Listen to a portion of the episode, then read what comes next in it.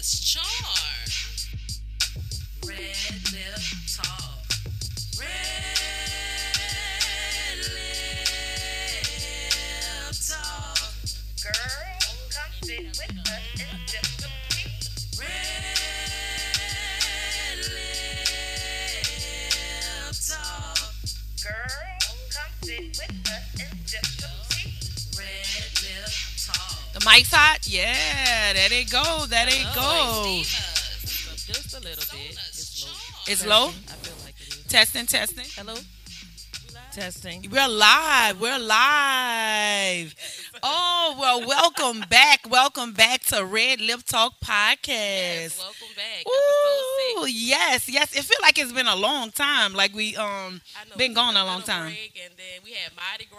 Yes, yes. So, so I guess before we could get into how was your Mardi Gras, how was my Mardi Gras, how was everything, we have some guests on on here, so we don't want just to be talking and they sitting here, right? Um, we got Doctor Beverly Smith. Yes. Over here, um, Unity One, yes, yes, she's my mentor.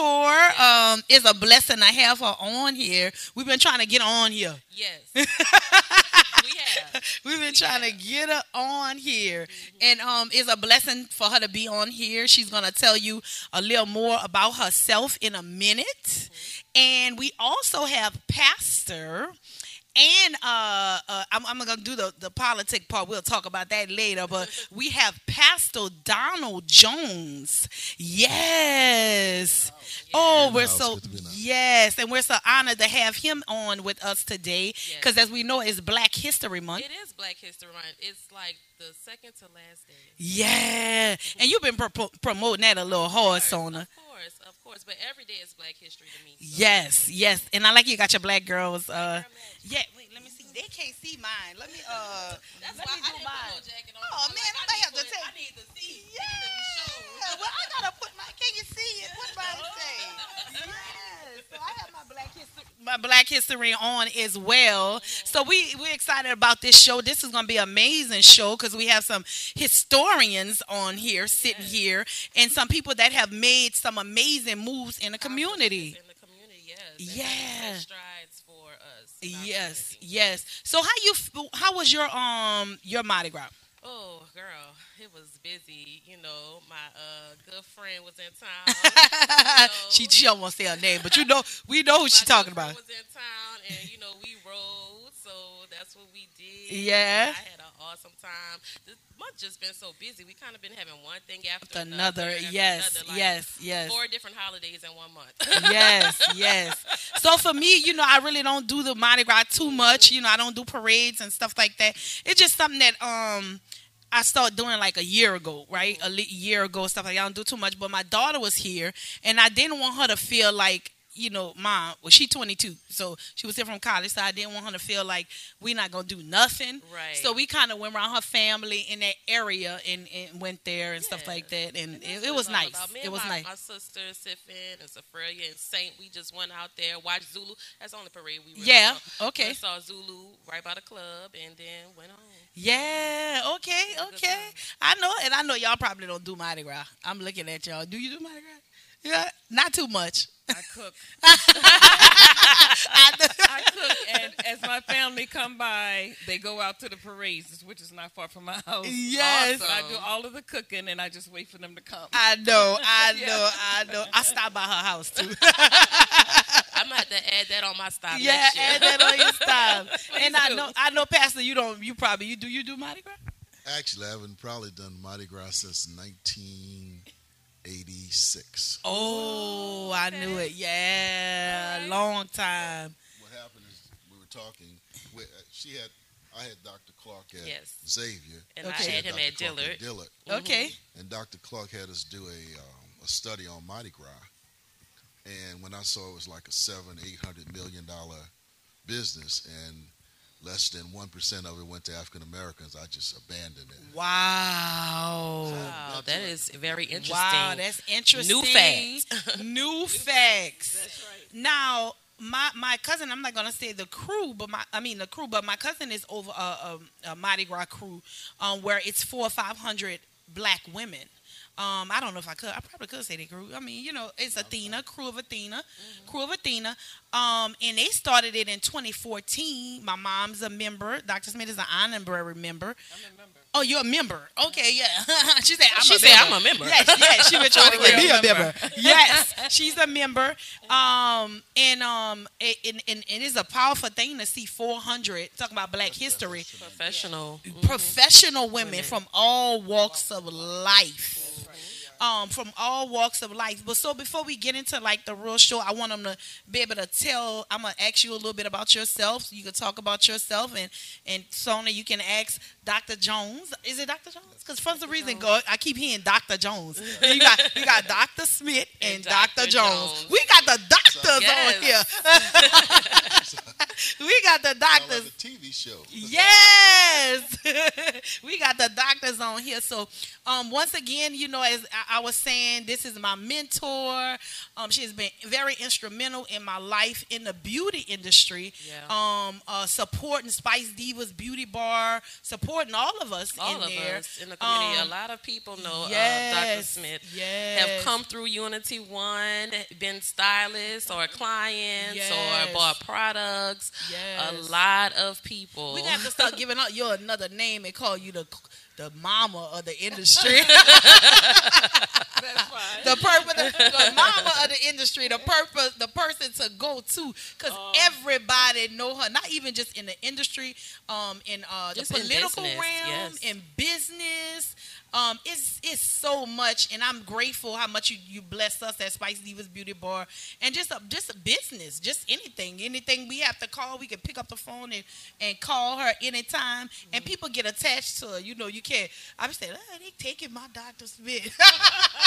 they they get attached to her because she got so much love to give. Mm-hmm. So tell us a little bit about yourself. I know people know about Unity One, they know about Visions product. Um, tell them about Doctor Smith, Beverly Smith. Where about you gonna me? Start? Yeah, yes. Where you gonna start? About you. Wow. Uh-huh. Well, me. Yes. And it's hard to talk about yourself. You know that. Yes. Um, but I am an entrepreneur. I say that all the time. And as an entrepreneur, it's actually the definition is the risk of managing a business. Yes. So as an entrepreneur, I want to let everybody know it's the faith walk. And every day you open up your doors, you walking by faith, not by sight. And uh, we have a strong uh, background of just faith walkers, my husband and I. And as over, it would have been forty-two years this year uh, with our salon. We had five salons at one time and stores, um, starting from the East Bank to the West Bank. And uh, after that, we started a product line called Yemoja Visions, and that's like thirty years ago this year. And Yemoja Visions is actually, uh, Yemoja means unity in Swahili. Yes, uh-huh. Unity. Unity. Uh, team, so, together. You could right. always say teamwork. Go teamwork uh-huh. makes the dream work. Yes. yes. So that's what unity means. Unity, as we come to unity as one. And we all on one accord. So um, that's one of the main things. Uh, as you said, on the block, I'm, I am the mother on the block. Yeah. And I, our main store, uh, the last store we had was like Uptown, which we're in the process of getting that renovated. Okay. But Uptown, and that was the block where everybody needed something. Yeah. They needed clothes, they needed shelter, they needed something. Yeah. So my husband and I both were just there for them, and they just say, What, I, I, what happened, our store burned down, a car ran into the store, in yes, the building. Yes, yes, I remember and, that tragedy. And one of the things they asked me that, you know, I had to tell them this. They said, well, are you upset with the boys who burned your building? You've been there for forty, almost forty years. No, uh, I am not upset with them. Right. No, ma'am. I said, if the police had just waited and let them run out of gas, they would have parked the car, right? Right. So, right. Uh, so I'm, I was upset because of the way it was going, doing, you know, yeah, the way they handled, uh, handled the whole yeah. situation. Yeah.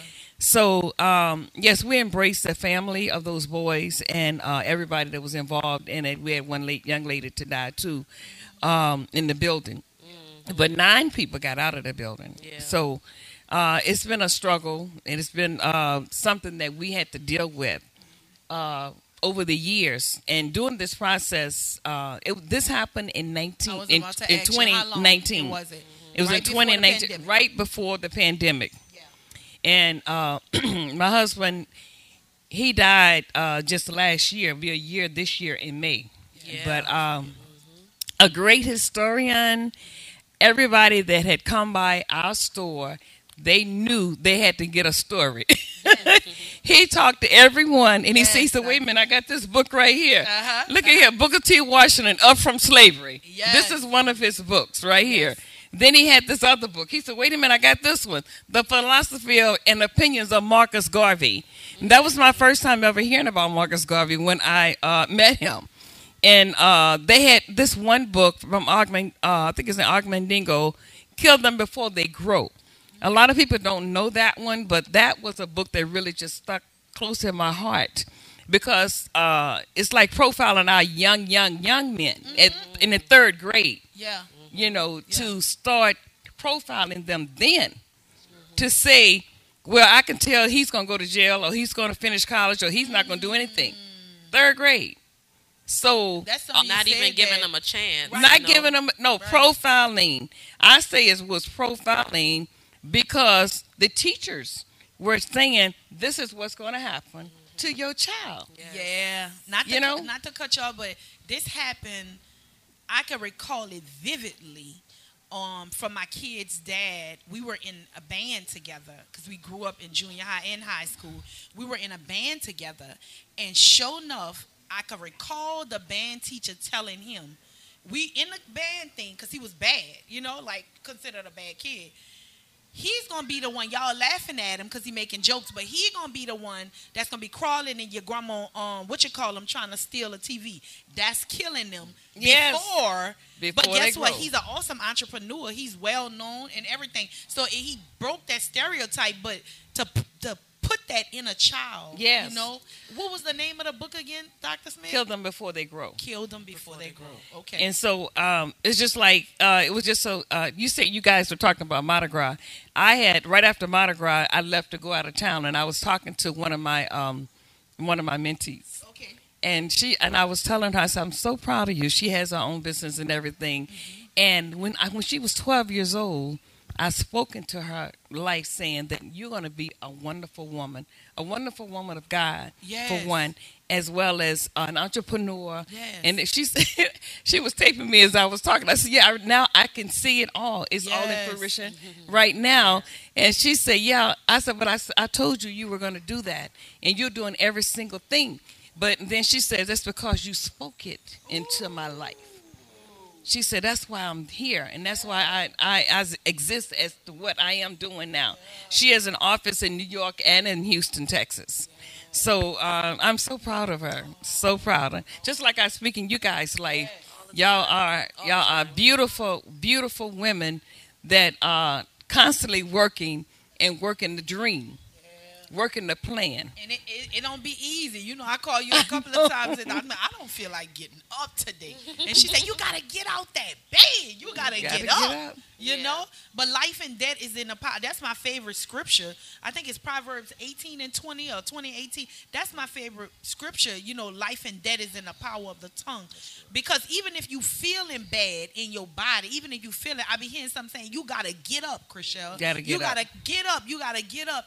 And, and And, you know, speaking of that, y'all, I started that uh, fifty-day challenge just about positivity. When people go into Lent, I do my thing, you know, mm-hmm. because you got to try to fight to be positive. It's something going on in this season right now. I don't know what it is, but it's something where people are so, they're tired of everything, mm-hmm. you know? Mm-hmm. Well, I mean, we're coming off of uh, post-COVID, the pandemic, you know, and then, you know, we're in a struggle financially because either you lost your job during COVID, after COVID, or, you know, now you're having to just reorganize your life because of what has happened.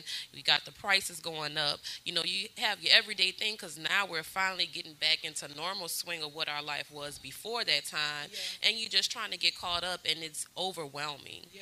You know, yeah. it's overwhelming to be in that position and, you know, look around and say, okay, now what? You know, you don't have any resources. No one can really help you, you know. And I mean, even myself, you know, it, it we talk about that. It's been kind of slow sometimes in the yeah, salon. Yeah. So, you know, you just going through it and you just saying, you know, what can I do? What can I do? You know, and just and trying to push yourself, especially as an entrepreneur. Yeah. People think, you know, oh, you work for yourself. You got it made. No, you don't, because you're working every second of the day. Yeah. You never really get to turn it off because mm-hmm. you're constantly thinking, like, what's going to be my next move? Where am I going to go? If this doesn't work out, what's yeah. going to be my backup plan? How am I going to get through this moment? Yeah. So you're going And my through, thing is, guess mm-hmm. what? Go ahead, While you're me. saying that, my thing is, and I know you know my motto, mm-hmm. is to keep moving forward. That's right. The time that you may spend working in a salon for six hours, eight hours, or whatever it may be, mm-hmm. go out and promote yourself. Take that time. If you can take two hours of concentrated effort to promote yourself, mm-hmm. two, yeah. you can just yeah. do two hours of mm-hmm. concentrated effort. You will see a big, big difference mm-hmm. in your whole life, mm-hmm. your whole entire life. Mm-hmm. I've been in sales a long time because I, I when I started out in sales, mm-hmm. I'm a sales. I'm a really a professional salesperson. I've, I, I've yeah. done all phases of sales, and they taught me two hours of concentrated effort would change your bank account, mm. your neighborhood, mm-hmm. you know, th- what you drive. Mm-hmm. You know, so if you do that and do it on consistently, consistently is the key. Consistently, you will find a big difference in your life, tell, period. Tell, tell um, Sona and tell everybody, and then we're going to introduce um, Doctor Jones. Tell her what kept you, what made you, because you keep a, moving. A lot of things after, have transpired yeah, yeah. these last few years. Yeah, so what what's you your keep, motivation? Keep, keep going after the fire. Because mm-hmm. I know, personally, I know the, how it affected you. Yeah. What kept you, what was the main thing that kept you going? Kept you moving? Nobody, you know, it's nobody but God kept me. Mm-hmm. Because he said, I can do all things. I can do all things. That was my favorite scripture from when, when I was very young. I can do all things through Christ who strengthens me.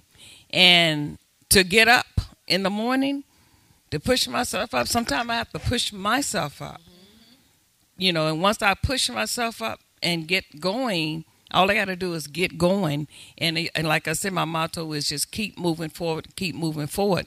Because I only believe his report and no one else's report. Yeah. There are some things that some people may say in your life that, no, I don't believe what you say. You know, the doctor may say one thing. No, I don't believe that. I don't even receive it. Come on now. See, don't even Come on receive now. it.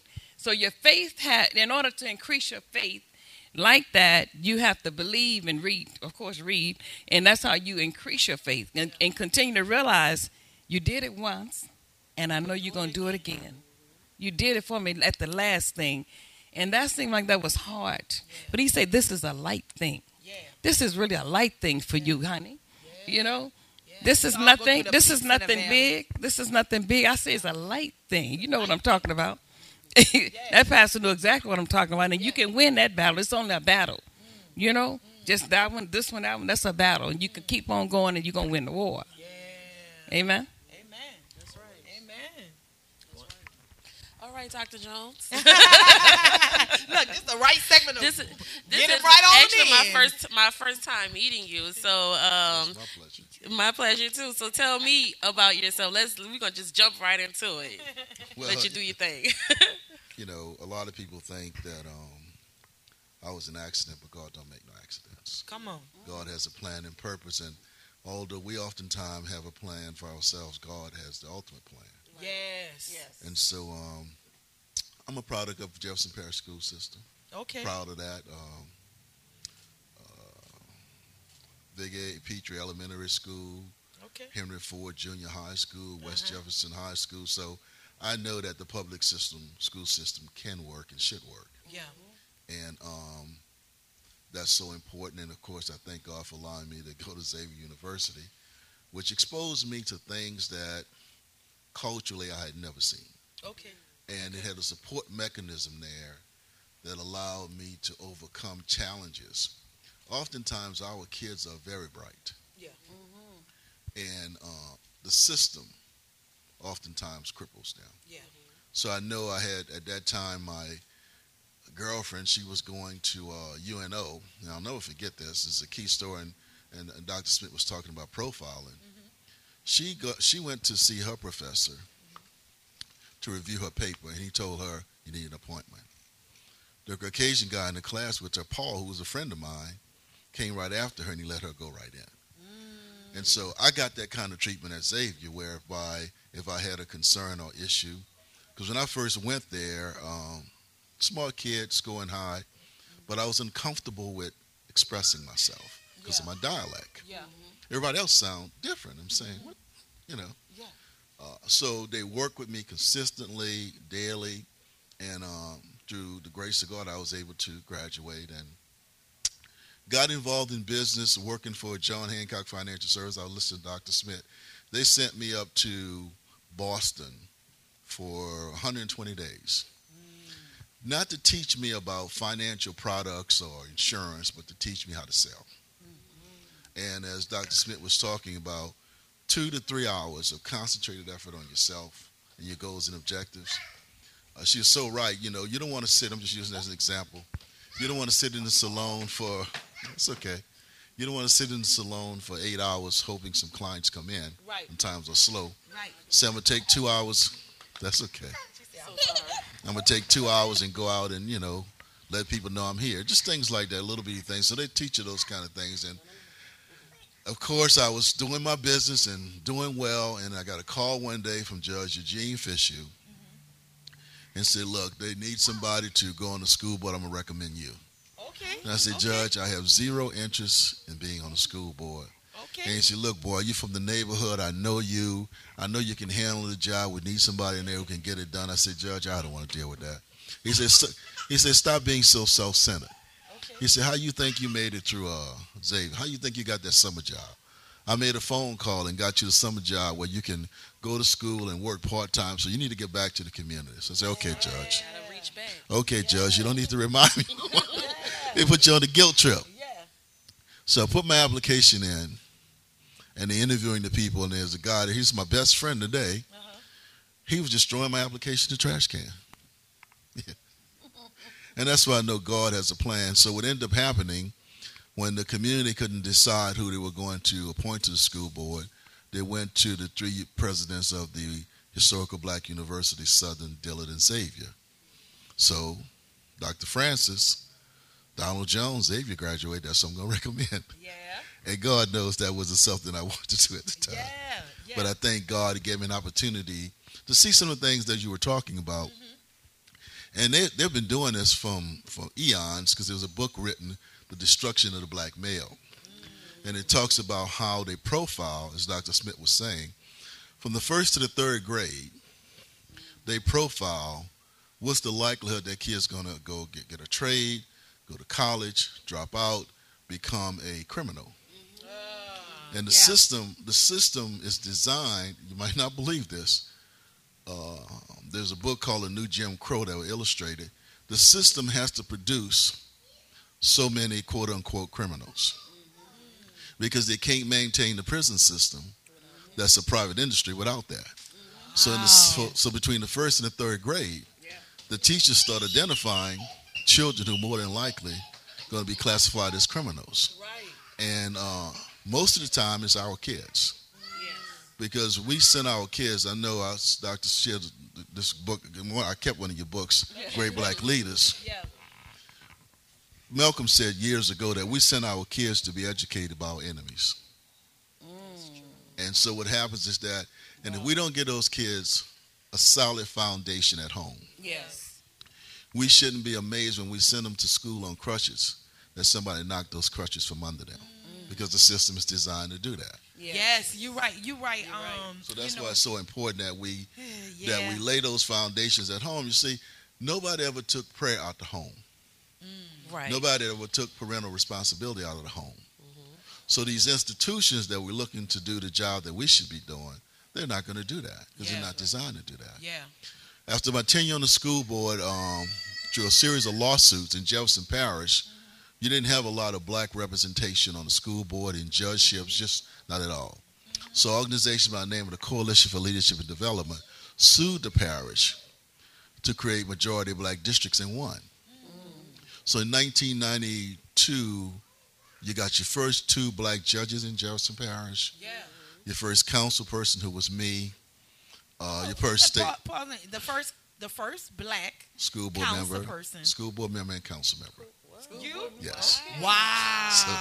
So, and then you had. So that's history. Yeah. So you. So had, how you felt with the history? Like how you felt making history? How you felt? You know, when you're in the um, moment, you yeah. don't you don't realize it. Yeah. Did you feel like it was a lot of like responsibility because yes. you were the first? The first? Uh, you had to. I had to be. One thing Doctor Francis told me when I was appointed to the school board, he said, "Don, whatever you do, don't embarrass the university." Yeah. yeah. Do, don't embarrass us. Don't embarrass. Don't embarrass. Some of these yeah. people didn't get that talk. Don't embarrass Xavier. Don't embarrass people didn't get that talk. Always yes. do what's in the best interest of the community. You're going to be okay. Yes. Mm-hmm. And so that always resonated in my mind. Okay. And um, as I said, in nineteen ninety-two, you had a whole series of African Americans in Jefferson Parish for the first time in its two hundred fifty year history. Yeah. A state legislator, Kyle Green, myself, and district councilman, mm-hmm. Judge Zeno, Judge Green, and a series of other elected officials. Mm-hmm. And that's the first time that Jefferson Parish, the largest parish in the state, had African Americans serving on boards. Wow. And so uh, I was probably the only African American council person on the board and only Democrat at the time. Wow. But I thank God that he touched the heart of these people mm-hmm. and uh, never lost a vote in twelve years on the council. Yes. That's not my doing. That's the power and essence of the Holy yes. Spirit. Yes. Which I wouldn't have said that. twelve years. Yes. twelve and years. So what happens is that, and we were able to make some tremendous changes, and I thank God for that. Mm-hmm. And, um, And just the progress that continue. And then God opened my heart. Um, even though I wanted to stay in politics, mm-hmm. uh, he called me to the ministry, and I fought it for a long time. Mm-hmm. And uh, as God is, he will uh, allow you to see that his plan is greater than yours. So he allows Absolutely. You to have a whole series of setbacks that you say, man, ain't no way in the world this could happen to me. Yes. And then you realize that you know, something's going on. It's going against the natural order of things that you don't realize. The supernatural always goes against the natural order. Yes. Then I came to the realization, hey, look, this is the way God wants me to be, so that's what I'm going to be. Yes. And so I've been doing that for um, about fifteen years now. Okay. Um, okay. Started our first business in nineteen eighty-nine mm-hmm. and um, been just running the business and doing the pastoral work. So I wanted to ask a question ahead, go ahead. on the uh, the politics and the religion. That those two don't mix. No, they do mix though. They uh, do. I mean, they complement each other. Yes, you, you can. It, what happens is that historically, from a biblical perspective, we were initially governed by theocracies. Yes, mm-hmm. and then and then the people went to the prophet and said, "We want a king," mm-hmm. and that's how Saul became king. Mm-hmm. Yes. And so God anointed and appointed Saul. And in Romans twelve, God tells us that he anointed and appointed leaders.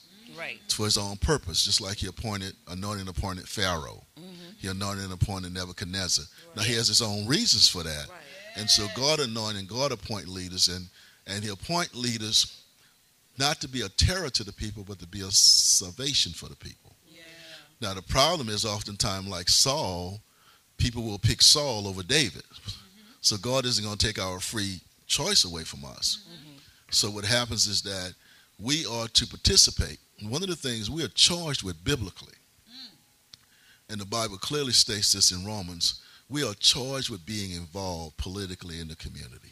Yes. It's a responsibility as a believer, mm. because if the believers don't participate in the political process, then Satan's going to have his way. That's yes. right. And if Absolutely. you, you go yes. back to the initial, the initial after Reconstruction, you had about twenty uh, representatives and two senators, and ninety percent of them came from the clergy. Oh, yes. So it's a recent phenomenon that we, and I have a, funda- there's a, I have a fundamental problem with that, and I can tell you why. Okay. When God gave me access to proprietary information, being an elected official, when I tried to go back to the churches and prepare the information, they wouldn't let me come in the church. No, because they said there's a division between politics and the church. Religion, yeah. So now when I went to, I'm talking about But when I went to the Catholic church, the priest brought me right up. So it, that was in nineteen ninety-two. Yes. So now I see uh, political people in church all the time. Well, like, you see political people in church when it's election it time. It time to vote. Yeah. Yeah. But, and that's that's not just, a lot of people think that's just the political person, mm-hmm. but that's not the case. Mm-hmm. Oftentimes, my brethren in the clergy refuse to give you those forums. Whereby if you look at the evangelicals, you look at John Hagee, you look at um, Joel Osteen, you look at all of the large evangelicals, um, I can name them all, mm-hmm. Jensen Franklin, um, mm-hmm. all of them, they invite the business people and elected officials into the church to talk about what's going on. Yeah. We don't do that in our community. Yeah. So the Not no, in our community. No, Not in our community. No, yeah. So the number one hub, the number one hub, I'll say this. We have a lot of good African-American business people, mm-hmm. but the number one business in our community is the church and the bar. The church and the bar. And so we have more churches and more bars mm-hmm. than anything else. And beauty shops. I was going to oh, say yeah, beauty shops. That's the hub, too. The barbers and beauticians. Don't, don't forget about us, the, the, the hairstylists, because if you go in any city, if you go in, any, in yeah. any city, and you you find a beauty shop, one of the top beauty salons. How I won my You'll elections. find out everything that you need to know how about my, the city. How I won my elections. I stayed I stayed in the in, in the, the beauty shop, in the, beauty in the shop, barber shop, in the barber shop. Uh-huh. The reason why I bring up the church and the bars uh-huh. is because a tremendous amount of money circulates through this. Yes. Some of the same people are going to the bars on Thursday, Friday, and Saturday, or in church on Sunday. That's right. How can I say that? Because yeah. when I tried to close these bars down on the West Bank of Jefferson Parish, I got an organized effort from the Bar Association against it, and the Bar Association got the pastors to be against it. Mm-hmm. Because some of the most largest... now, look, I'm not no political rec person. Who yeah. don't like it, don't like yeah. it. Mm-hmm. Yeah. But God has given me forums to share truth. Right. Yes. A lot of the, the, the pastors were, their largest titles were some of the people who were in the bars of Friday and Saturday. So what are they going to do? Oh, probably own the bars. Yeah, yeah, yeah so, own so the bars. They, so what are they going to do? Yeah. And so um, we have to be realistic with a lot of the things that are happening in our community and not be afraid to talk about them. Yeah, yes. Right. You follow what I'm saying? I, and so wait, if we wait. can just touch and if we can get the clergy to come together and start dealing with the economics of our community, yes. then a lot of the problems you see, we can probably eliminate them or curtail them. Mm-hmm. But if you're not reinvesting in the community, if you're not building shopping stalls, you know, uh, A E. Vernon out of Ohio, A E. Vernon has a large ministry in Ohio. Okay.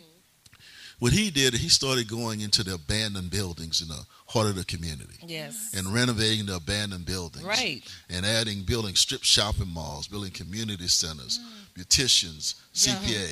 Yeah. So Vernon sort of gave us the model that you can use to reinvigorate our community. Mm-hmm. See, our fundamental problem is that um, when we de- de- develop some de- education and some degree of wealth, we think we're better. No, we move. Yeah. We oh. move So if, you, if, the, if the kids in our community, again, we think we better.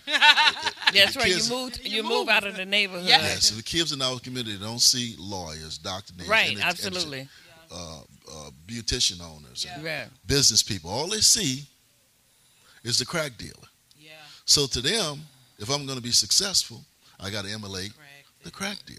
Because he has the car, he has the, the house, car. he has the woman. And, and then that's what they're yeah. watching every day on T V. T V. They listen to too. it on, on yeah. the radio. And whatever. the rappers. Yeah, that's yeah, all so, they're so, talking about. So that's yeah. the only way you're going to yeah. be so somebody. How could we, how can we, what efforts can we do to to save our black community? I know it's Black History Month and stuff. And, and, I, and I heard uh, when you talked about from one to three, you guys were talking about that, that book and stuff like that. And I had an example. I was waiting. I had it in my head to say it. You know, when, when my son was in um, school, you know, again, they always went to parochial schools, but they went to a school on his West Bank. Mm-hmm. And, and he was actually in the first grade. And one of the teachers tried to label him. Because he wasn't a type of child, if you corrected him, he's not going to cry or he's not going to, because he's very stern. So he's stubborn. Yes. Mm-hmm. So, he doesn't listen. Yes. But they, they try to get him evaluated so. and try to put him on medication.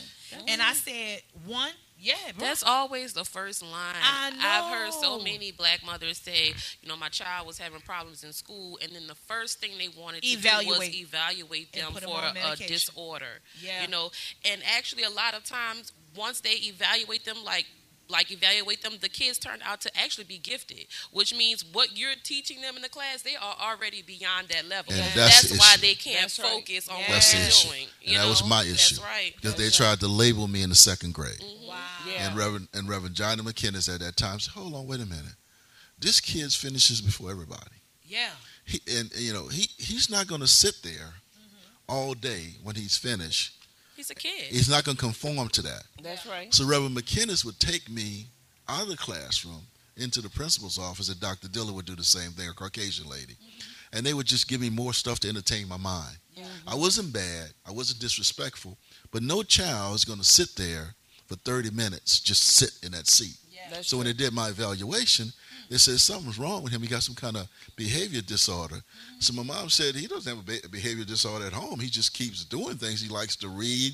He likes to investigate things. He was you gotta, being a boy boy. You got yeah, yeah. You got to entertain. You got to entertain his curiosity. Yeah. Yeah. And that's what the parents need to stop when they do those evaluations, and also do not just the behavior evaluation, but the analytical evaluation right. to see where their mind level is. Mm-hmm. So if you don't if you don't keep that child's mind occupied, they're going to digress.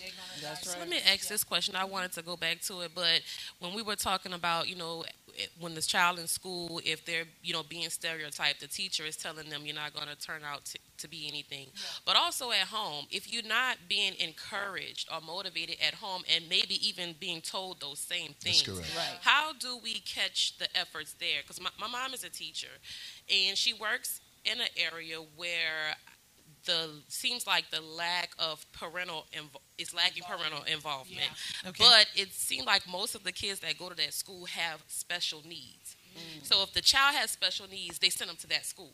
Okay, mm. and so okay. it's overwhelming for the principal and the teachers and everyone to do their job, because they're having to do their job at school, but also the jobs that the parents, parents should, be, should doing. be doing. Well, right. going back, going back to memory, when you have a special needs child, then the school system has to provide multiple levels of help for that child. Mm-hmm.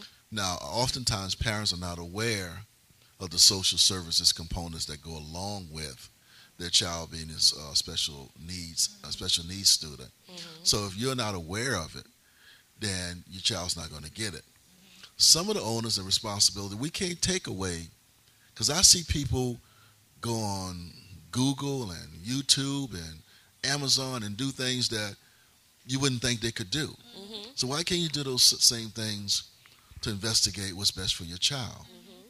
So some of the onus goes on the responsibility of the parents, who are not like probably my mom and my grandmother, who had a sixth grade education, but they had a P H D in how to raise kids. Right. Yeah.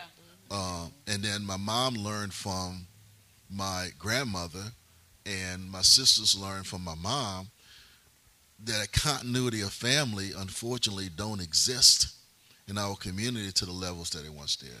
Is that a, is there, um, you know, they always say a thing about um, we as a culture, or we as African Americans, we're not as far as other um, races because we don't know how to come together. We don't know how to, like, f- for example, we are the biggest spenders. We talked about that on the last show mm. with um, Two yes. with um, Miss Karen. Um, we are the biggest spenders. Two said, she said fourteen percent of the race is uh, African American or something like that. She said, but we are the biz- biggest spenders. We spend two trillion dollars a year. Two trillion dollars a year. Trillion. Mm-hmm. Two trillion dollars. And a year. I remember on everything, and probably yeah. the most in poverty on everything, um, and we don't own nothing. That's we don't okay. own nothing. We did a we did a seminar one time, and we had Tony Brown come down. Tony Brown uh, used to have the most famous talk show, African American talk yes. show, Tony Brown's Journey. I remember Tony Brown. And he came down, and I'll never forget this at the Lario Center. We had all the preachers, the business people, everybody was anybody was there. And Tony Brown said when he started out in nineteen sixty, this is in two thousand two, when he started out in nineteen sixty, African Americans were spending six percent of their gross domestic expenditures with other African Americans. In two thousand two or three, it had gone down to three percent. Mm. So he asked me, he said, look, we're fraternity, brother. I said, look, Frat, I'm going to tell you, don't let these people kill you, man. Yeah. He said, because yeah. I've been dealing with this for thirty years, you know, yes. and it's, it's decreased. So I'm wondering, I'm asking myself, have I dedicated thirty years of my life to trying to empower us economically? Yeah. And we've had regression. And I, I would suspect that those numbers are pretty close to that now. Yeah. Yes. Because um, we have bought into the the fallacy. Well, say if I go to your beauty salon mm-hmm. and somebody is disrespectful, then I'll say, well, I'm not going to no other black beauty salons as long as I live. Yes, mm-hmm. yes. But you won't say you're not going to another Walmart. That's right. Or McDonald's. McDonald's or Walgreens. Your order all the time. Or Walgreens. Right. So we stereotype our own community, mm-hmm. and we we we do not patronize quality in our own community. Why you're saying that, what, what hit my head just now is that we're harder on, on us. us. Mm-hmm. Mm-hmm. We're harder on us, and that's that's so sad because as a as a race, we are so powerful. It's so many things um, that Black African American Black people have done. Um, has uh, for history and and, mm-hmm. and and barriers we have broken, and we are a phenomenal people. Yes. But we don't support ourselves. You see other races come in from wherever or to be due to whatever, and then you see them get together, live in the same home, and then leave out and say, I'm okay, you ain't leaving out till you buy this home. We're going to put all our money together, mm-hmm. all our income together. You're, you're not leaving out until you buy a home. You, you see them right. like now, a monopoly. You know, the Hispanic community, they've come into the city all in one house. Now, where they were vacant lots, they buy the lot and build multiple homes on the lot. Yeah. You know, and it's yeah. like, how could you come into somewhere where you really have, are very limited yeah. and be able to do things like that in, you know, maybe not a short period of time, but it's a short period of time compared to people who live here and do not access, you know, those resources. The African-American community from eighteen seventy to nineteen sixty-nine was the most sufficient independent community in the United States. Mm-hmm. Between nineteen sixty-nine and now, they have done a tremendous job on our mindset. Mm-hmm. And Jesus. If you go yes. back, there's a tape that was made. It's called How to Market to the Negro. Mm. It was made in nineteen fifty-five, I think. Mm. And it talks about the Negro is the fastest growing economic population in the United States. Yeah. And this is how we need to market to them. Mm. This is how we need to capture that market. Mm. And if you look at that tape, that tape will show you mm-hmm. the framework as to why we don't do business yeah. yes. with one another. Yeah. And it's very, very difficult. I know we were working on a project and um, we negotiated with people to buy five lots in a community. Mm-hmm. Went to the bank, got the financing, the bill of houses, and do everything. Go to uh, um, go to complete the sales. Four out of the five people changed their mind. So, so, so why did you? Why did you guys? Why did you change your mind? We just don't want to sell. Yeah. So you've been sitting on this lot for twenty years. Yeah. There's no economy there. Yeah. We're about to build five houses in your neighborhood. And you don't want us to buy it. That's gonna raise the economic value. No, this is the African American name. I'm telling you the story for a reason. Okay. We're gonna raise the property value in your home from one hundred sixty thousand dollars to two hundred fifty thousand dollars. By building these five houses, because when the appraisers come in, they're going to take the last five houses, and that's going to determine the appraisal value of your house. Okay. So we're going in this neighborhood that houses should be selling for two hundred fifty thousand dollars, they're selling for one hundred sixty thousand dollars. We're going to build these five houses. Yeah. The parties who were going to sell us the property to them said, well, we can do it ourselves. Yeah. Well, you, you cut grass. You're not a contractor. You're not a developer. But you cut grass. So you won't. You will not liquidate that property. What that? What what, what does that do? When you go to that bank another time with a deal, mm-hmm. they say, Mister Jones, well, y'all brought this deal the last time. We got out of the banking committee, and it collapsed. So you lose integrity. Mm. Yes, and that's the component that they have mastered, is to make people think, if I do this with them, they're going to get better. They're going to become better off than me. Yeah. And so and so they don't want to see investing. Yeah, see, they don't want to see. They don't want to invest. They don't want to see twenty Unity Ones, because what happens is that that now cuts into their profit. That's right. That's right. That's what I'm saying. Mm-hmm. Like, say, for instance, hair. There's a store, well, anyway, that sells hair. Okay, mm-hmm. go ahead. And the guy, you, guy makes million dollars a year. Mm-hmm. How I know that? Well, I know it. Yeah. And so, oh, they do. Oh, you know how I know they do. And yeah, you would be do. surprised where it's located. It's not that far from you. Oh, I, I know they do. Okay. So, okay. But, but, but our folk will go there and they will patronize, and the people will throw the stuff on the counter, and they don't say, I'm never going to this store again. They go back. Yeah. That's right. Whereas they go to Unity One, somebody having a bad day, and the person's got a bad day, something going at home, and they don't speak to them. Mm-hmm. Well, I'm not ever going there again because I went in there and they didn't speak to me. And those are the kind of things that they... they perpetuate. So it's not uh-huh. an accident uh-huh. that we are regressing economically. We've actually become fifth-class citizens in the United States. Yeah. Mm. It's the European, the Asian, mm-hmm. the Latino, yeah. than us. We were here right. before all of yes. them. Yeah. Well, that's actually, that's one of the main things that actually happened to us. We were the number one yes, black distributor in the Southeast. I, re- I remember it. And, once you started uh, talking about it. We saw like about four other beauty supplies with other uh, nationalities mm-hmm. to actually circle us, and they put us in the center. Mm. So if any of the clients would come toward us, they would pass them pass first. them up. Mm. So it was a master plan to uh, capture us mm. in the middle, so they will not get to us. And they will go to them. You're right. Wow. You know, I knew it was a master plan, and my husband, we talk about it all the time on how they will go to them before they That's come correct. to us. Yeah. They will buy hair from them before they bought hair from us. All you know. Long. So, you know, we came up with a plan too.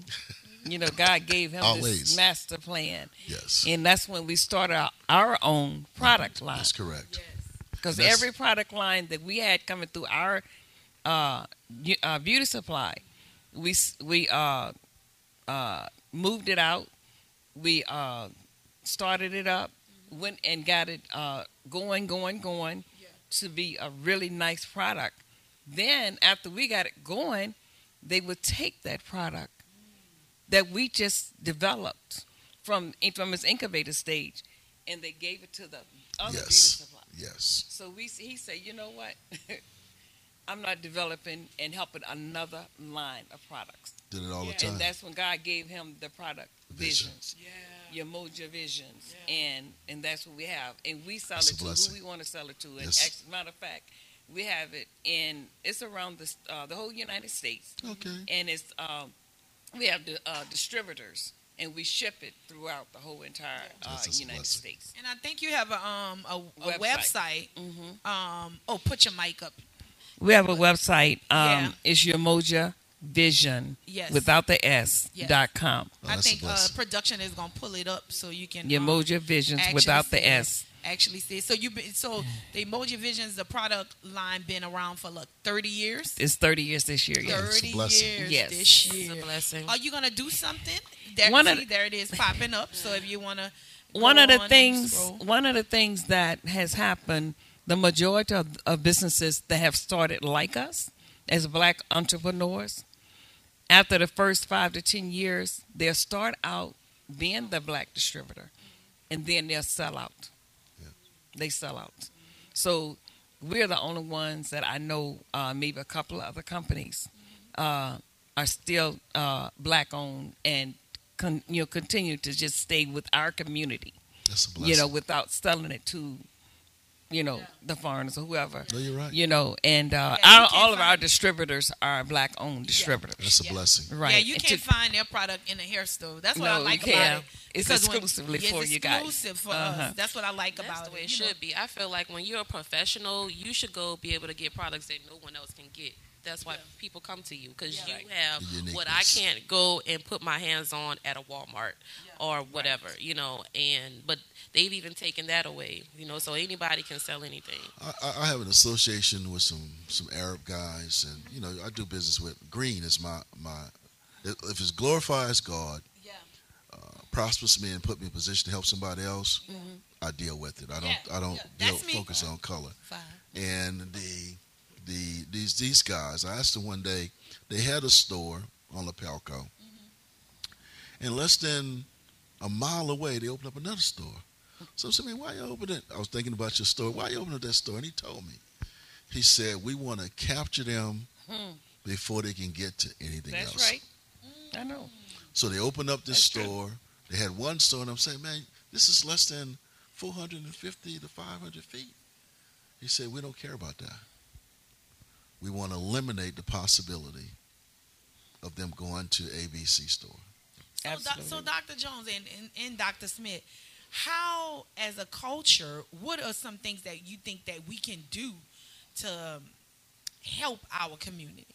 What can we do? I know you talked about on how the person, I forgot the name of the person that you mentioned, but you talked about how he went out and um, he started b- purchasing uh, uh, properties that were abandoned and stuff like that. And, and then he, uh, what can we do as a community to educate our our people on how to not live in poverty, not to want to look like we have the money and our bank accounts on zero, um, how to live in the eight, live with our eighty percent, tithe our ten, and save our ten. How do we teach them um, uh, walk by faith, not by sight? I, I I don't know, because I know for me, um, as a, a a young black girl growing up in a Desire project, I didn't see. I saw my grandmother. She was good with money. Yeah, she she had a didn't have a good education, like you said, sixth she, grade. She had a P H D though. Yeah, but mm-hmm. guess what? She knew how to save money. Yes. Um, and and she always wanted the finer things in life, and that's where I get it from, wanting that. But how do we change the trajectory of first, where our black community is going? How do we change it? Starts at home, and the first thing we got to start teaching our children is that you don't wear or drive your wealth. Don't wear or drive your wealth. wealth. Mm-hmm. And um, that, that starts at home. Yeah. We got to start teaching them morals, ethics, and responsibility. Yeah. Uh, we got to start teaching them the rule that's governing the system that we live in, the seventy-thirty rule. Mm-hmm. You cannot live off one hundred percent of what you earn. Yeah. Because your desires are going to always exceed your capacity to solve them. Mm-hmm. So you, you take, live off of no more than seventy percent. Mm-hmm. thirty percent, you do your tithes and your offering and you save. Mm-hmm. Now, that's a formula. My mom had fifteen kids. She was a farmer. She came up for farm. She taught us that early. Okay. That if you, you, you got a dollar, you don't spend the whole dollar. Yeah. You know, you, yeah. you spend seventy cents of it. So a lot of this starts at home, and we just got to start talking about it. And we have to hold the political, the economic, and the ecclesiastical leaders to the fire. Yeah. We got to say to the business person, you you made your money in our community, you come reinvest in our community. That's, and that's true. What we try to we do as, tell- as Spice Divas, like a pillar, like we we we do ourselves like we're the pillar of the community. That's why we always giving something, you know, for the people to come to and stuff like that in our community. As far as like we used to do the homeless drive, we used to do all kind of things um, just to give back. And that's probably what kept us around for sixteen years mm-hmm. um, in in a business, because you know, people are buying for us. I want to I want to be able to help you as a woman, as a single woman. I want to be able to empower you um, as a single woman to be able to deal with. But as you was talking, I heard, and I don't know why, but I heard something about, like, our family dynamics when you said start at home. Yeah. Um, as far as young young black women that are single mom, like myself, single woman, um, do you think it starts from Uh, the, the kids not seeing a two-parent home? You know something? I used to fall for that fallacy, mm-hmm. and that's what they perpetuate. Okay. Mm-hmm. Now, okay. So, and that puts God, it on the, the black man. God anointed the family, mm-hmm. the husband, the wife, in unity mm-hmm. with children. Mm-hmm. But they destroyed that for three hundred years. Yes. When when when your when, when when our great-great-grandparents, don't be fooled by the mythologies. Okay. Um, when our great-great-grandparents had children, they took those four kids, they sold those kids in, in uh, Trumay at uh, what's that place? Uh, Congo Square. They sold them there. So the mother over here, the father over here. Mm-hmm. So we've always have, separated. And there's only been a only short time in our history, and we don't want to hear these things. Right. But as doctors, the books don't lie. Yeah. Between eighteen seventy and nineteen thirty, mm-hmm. we had contiguous families. Mm-hmm. Yes. From nineteen thirty Wait, up until eighteen seventy to about nineteen thirty. To nineteen thirty. When you had that great migration of North, okay. where the father had to leave mm-hmm. and go earn money and leave the wife and the kids here. Okay. And so they exploited it. And they've been exploiting that ever since. Mm-hmm. Um, my dad worked two jobs. Mm-hmm. My mom was home, but half the time I didn't see my dad. Okay. So we can't fall into the myth. Now, I'll say again, God anointed the family, husband, wife, and children. But these people destroyed it for three hundred years, and we can't let the oppressor give us a mindset that there's something wrong. My sister was a single parent, and she raised five kids. I'm not promoting that or condoning it, but she had five kids, and none of them went to jail. All of them went to school. Yeah, mm-hmm. yeah. And mm-hmm. and we have to remember, and as we, you know, you got to close, but yeah. I love uh, Peter. He says that God has not given us a spirit of fear, but a power, love, and a sound mind. Yes. So we should help change our mindset at home. Okay. The mindset. Okay, well, that's, I, that's like his, his so, takeaway. And I, I truly uh, feel that uh, the mother, of course, has been uh, really uh, backbone. the backbone of the family, and uh, the mother has a lot. What has happened to our community, we have had some young mothers who does not have backbones. I agree. And we have had some problems with some of the young mothers You're right. that don't know what to do. They really don't You're know right. what to do. And that's why sometimes they need mentors. Sometimes they need uh, help uh, from a community outreach program from your church, yeah. you know, to help raise their children and how to uh, tell them which way to go. There, there need to be more community activists. The church, to me, is one of the, one of the biggest places that kids can really learn. They they need more That's outreach. Yeah. The home and the church. The yes. church the church structure, and God knows I hate to say this, has really crippled our community. What we call the formal church. Now, I'm not talking about the body of believers. Yeah. Right. I'm talking about the institutions Institution. that we call the churches that we attend. Yes. Because oftentimes we put pastors on pedestals mm-hmm. and we don't hold those pastors responsible. That's right. For the outreach. And the business person we do the same thing with mm-hmm. and the uh, politician. We yeah. have to hold all three. Every other community holds all three accountable mm-hmm. for what impacts the community. And that's until right. we start doing that. So that's a start, holding yes. holding those the, the, three the, sectors. The, the triumvirate. That's the right. The triumvirate. The triumvirate. Yeah. The, the, the clergy, the business person, and the political person. The clergy, the clergy, business, clergy, business person, say and it political again. person, and political, political person. Hold all three accountable. And then if you if we can hold all three accountable, you'll see a dramatic change in our community. Well, that's it. That's the key. That's, that's the, the key. key. Well, um, we just thank y'all. This what was a, this is probably the most quiet I've been on a show because, yeah, because it was very wealth. enlightening, and yeah. this was so much information and knowledge, yes. you know, to reflect on, but also to take forward. We are coming up on spring season, so it's, you know, we had Black History Month to look back or look on the current history of ourselves, mm-hmm. but now it's time to spring forward. Yes. With this information, with this knowledge, and look for some new beginnings. Yes. New beginnings. Yes. Is that your takeaway? Because you know what our takeaway Yes, that's going to be my takeaway for today. I'm I'm so sorry, y'all. My baby crying in the background. She was running all over here. I'm one of those mothers who needs some help. She's a baby.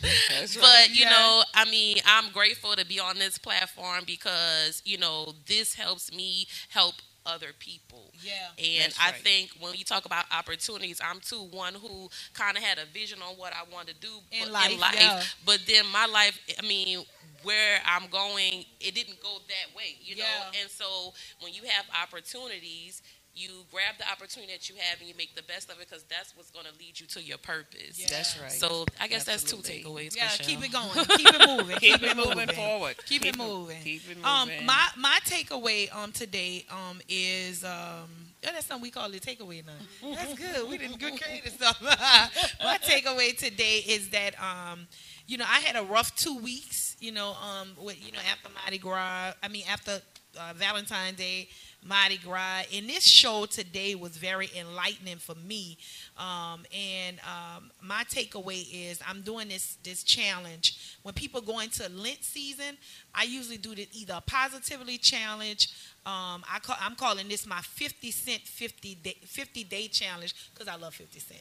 Okay, I love it. So everybody know that. So, but it's it's positive things. It's for me to get my, um, my get physically fit, emotionally fit, mentally fit, financially fit, and for anybody that want to join it, spiritually fit. I need to add that in. Yes. Ooh.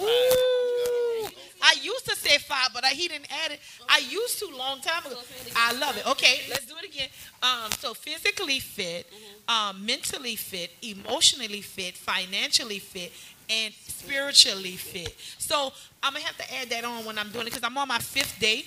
Start with, start, start with spiritual first. Spiritual fit.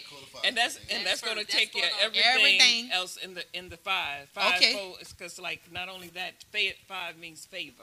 Ooh. Grace and favor, yes, favor. Ooh. So, you know, we uh my takeaway, we I pray that favor is on both of you.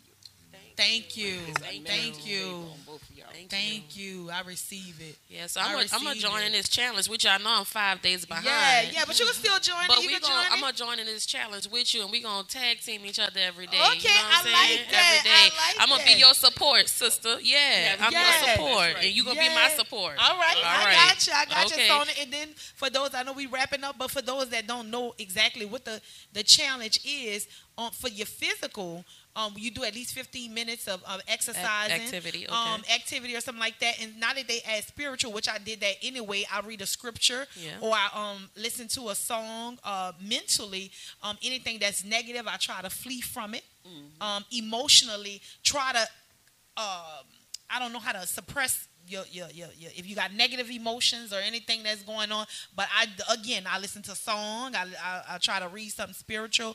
And financially, I've been trying to save at least twenty to fifteen to ten dollars a day. Um, whatever five percent of your income is that you done got for that month mm-hmm. or whatever, try to save that every day to see what I'm going to come up with and see what I'm going to save by uh, the fifty day. So that's my fifty day challenge. That's what God gave me. And that's my takeaway. I want y'all to join, join us. Join us. Join us. So anything else you guys have to say? This was an amazing this show. This was a beautiful day. I thank day. you. Yes. We didn't, I don't know if you wanted to plug, but we, we because of uh, Doctor Jones, that's why we are on, on this Red platform, Lip Talk yes. podcast. Uh, his that's the only New thing Orleans I didn't talk. know. I didn't we know if to, I should. We need to plug that. We didn't know what to say. But this is this is the man that's responsible yes. for New Orleans Talk Network. Um, the reason that we're on Red Lip Talk Podcast, we thank you for um you letting us use your platform and and be um and and we hope to make you proud. We, yes. I hope to make Doctor We, right. Smith we proud. Not to embarrass you. Yeah. And guess what? Blessings and favor and everything that's going to come to this. God told me this is going to be amazing. This is going to be amazing. It is. So thank y'all. Thank y'all for uh, tuning in. Ooh, absolutely. I receive it. Absolutely. All right. Thank you, Lord. The Holy Spirit. He said the Holy Spirit. Yes. Yeah. Anyway, right. of the presence of the Holy Spirit. The presence Spirit. of the Holy Spirit. You in great hands. Yeah, in great hands. Mm-hmm. All right, so we thank y'all. Thank y'all for joining us. us. Look at the little baby. She coming on. Yeah, she, she ready. She again. look. She already getting her microphone. Yeah, yeah, she, she, look, I'm a, I'm a mini diva.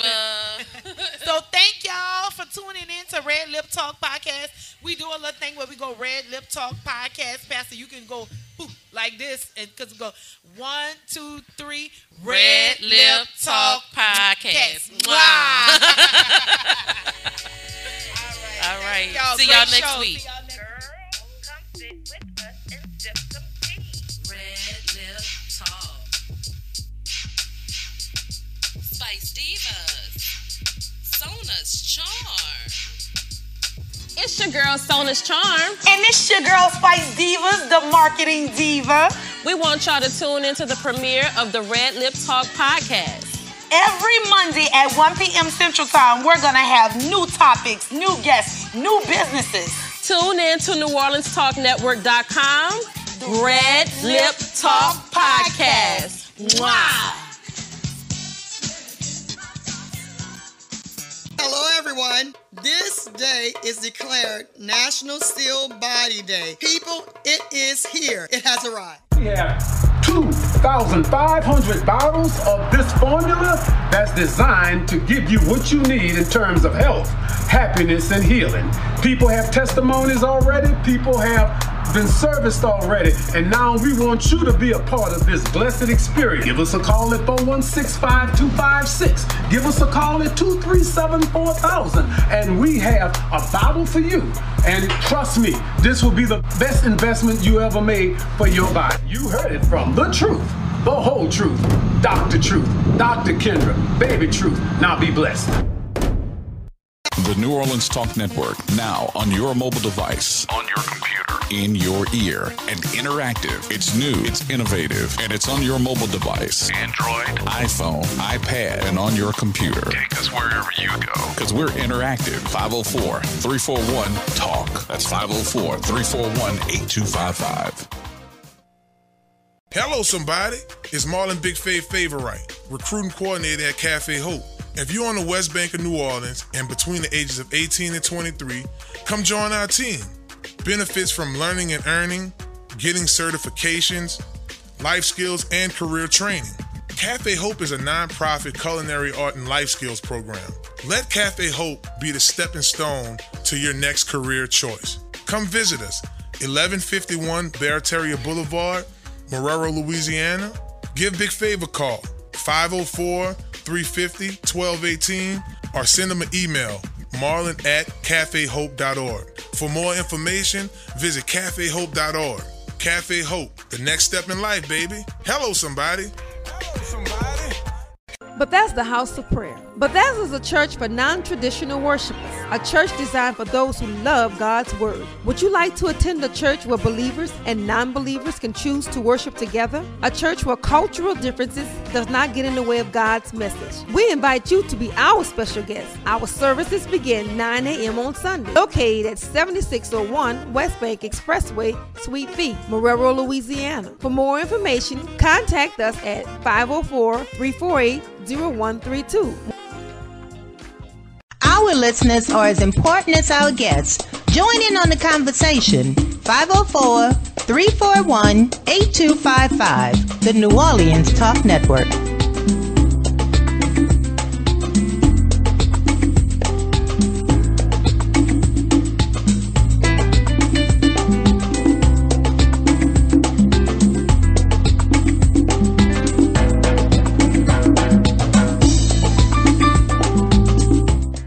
Somebody, it's your boy Marlon Big Fave Favorite, and Inside the Trenches podcast is back, baby. We back. Y'all make sure y'all check us out for excellent season, and you can check us out on New Orleans Talk Network dot com. Y'all make sure y'all follow me at Big Fave five oh four. We back at it, baby. We in them trenches.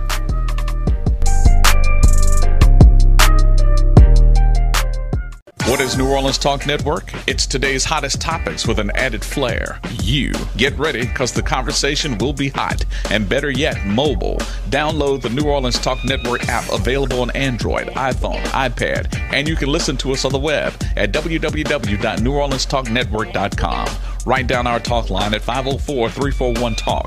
That's five oh four, three four one, eight two five five. Interactive and worldwide. That's what we are. Join in on the real conversation and tell a friend about the New Orleans Talk Network.